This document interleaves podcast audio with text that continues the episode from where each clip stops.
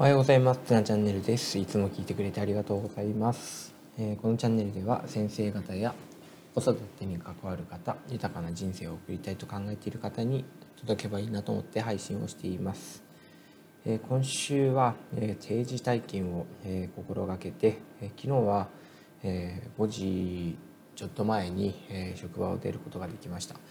えそうすると本当に家に帰ってからの時間の余裕とか、えー、子供の動きとかなんかこう家での生活にすごいゆとりが生まれてなんかこう子供を動かさなきゃいけないとか指示をするとかそういうところはすごい減ってなんかさらになんか子供と本を読んだりとかいろんな話をしたりとか、えー、いろいろお家の方の、えー食事の、ま準備片付けを手伝えたりとか、うん、なんかこう自分ができることも増えたりとかさらになんかこうみんなでやれる余裕が生まれてあの昨日は久しぶりにあの早く帰れてよかったななんて思ってます。先週はなんか6時過ぎぐらいが多くなってしまって、うん、1時間ね違ってるんですよ。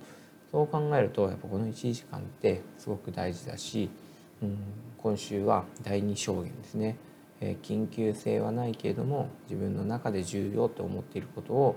え取り組んでいこうと思っているのでこれの時間はまさに第二証言の時間だなって思います。そうすることによってなんかこう自分が満たされてるなっていうふうに気持ちになりました。というような前置きです。えーと、今日は、えー、こうチンプレープレーっていうことについて話をしたいなと思っています。よろしくお願いします。えーと、皆さんチンプレー好プレープロ野球ですかね。僕は、えーと、子供の頃よく、えー、このプロ野球チンプレー好プレーという番組を見ていました。皆さんは知っているでしょうか？えーと、大体シーズンオフの、まあ、12月とかですね、えー、年末のなんか特番として、えー、毎年放送されているんですけども今やってるのかな？えっ、ー、と我が家は地上波の放送が見れないので、えー、最近の様子がわからないんですけども、えー、プロ野球選手のなんかこうミスとかまエラーなんて言ったりもするしあと面白いシーンとかえスタンドのなんか面白いシーンとか、えー、そういう総集編をあのユニークな解説とともにあの放送しています。で僕は野球も好きだ野球をやっていたのであのその「チンプレー好プレー」という番組すごい好きで楽しんで見ていたなと思います。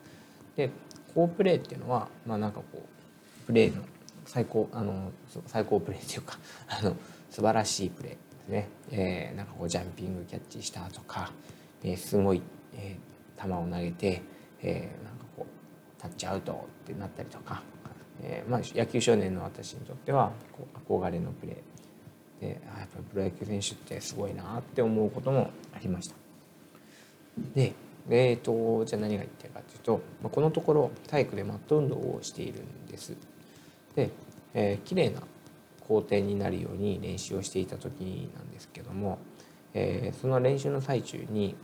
まあ、こんな風にって感じで、まあ、うまい子供をね手本にしたりなんかもするんですけどなんかこう個別に指導していると、えーこうまあ、自分でもこうやってこんな感じにあるんだよみたいな感じで、えーと、とちょっと見てろとかつってやったわけですけどで、まあ、一回りですねこう手本を見せてもう一回こう今ねこうやってやってこうやって待ったでしょっつってで手はねここでねあの背中を丸めてって言ってこうもう一回ねこう連続して、えーと、手本を見せようとししちゃったんですね。でそんその拍子にゴンとね、えー、逃げようとかしてで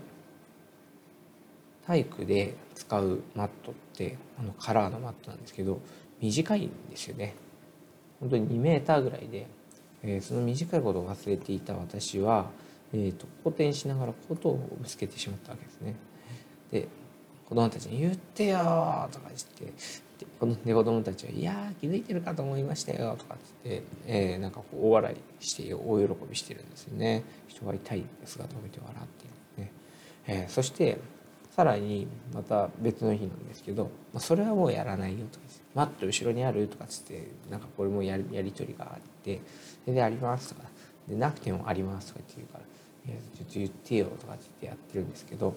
でさ,、まあ、さらにですね、えー、気をつけていたと思ったんですけどあの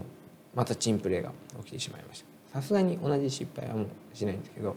今度は寝室工程をやってた時ですけど、まあ、やりたがりの私はこう子供と一緒に、え、やってるわけですね。でそしてこの手本を見せたその表紙に「また行って!」っつってなりました今度は何が起きたかというと,、えーと、自分がこう首にかけていたホイッスルがマットと頭のところにこう挟まってこうすごい痛かったんですねこれ痛かったあのねホイッスルあのバスケットとかで使うようなホイッスルなんですけどこれがなんか結構カトカトしくてこれが頭とマットに挟まって頭が痛かったんですね。でもだえる担任を見て子どもたちは「大丈夫ですか?」っつって大笑いしてですね、えーまあ、チンプレーっていうのは、まあ、笑いを生むなって思いました。一生懸命やってる大人が失敗するっていうのはすごい子どもたちに笑顔を与えるんだなっていうのを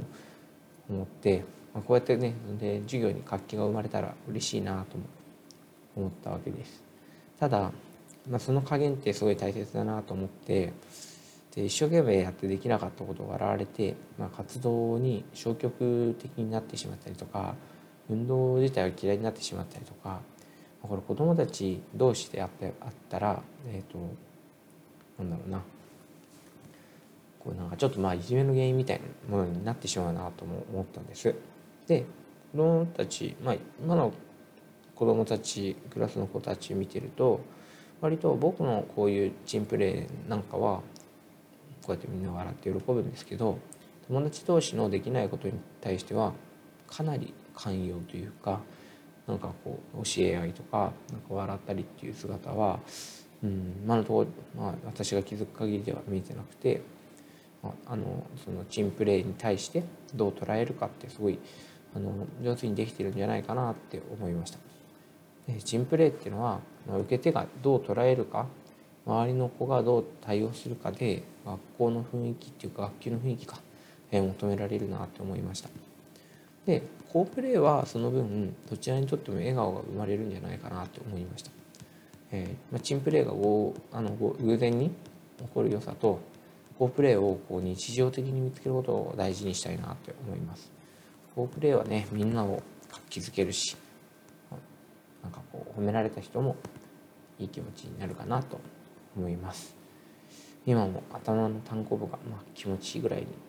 傷んでるんですけど、えー、これもこれですごく楽しい授業になったなと思って、えー、また今日も楽しい授業を作っていきたいなと思っています、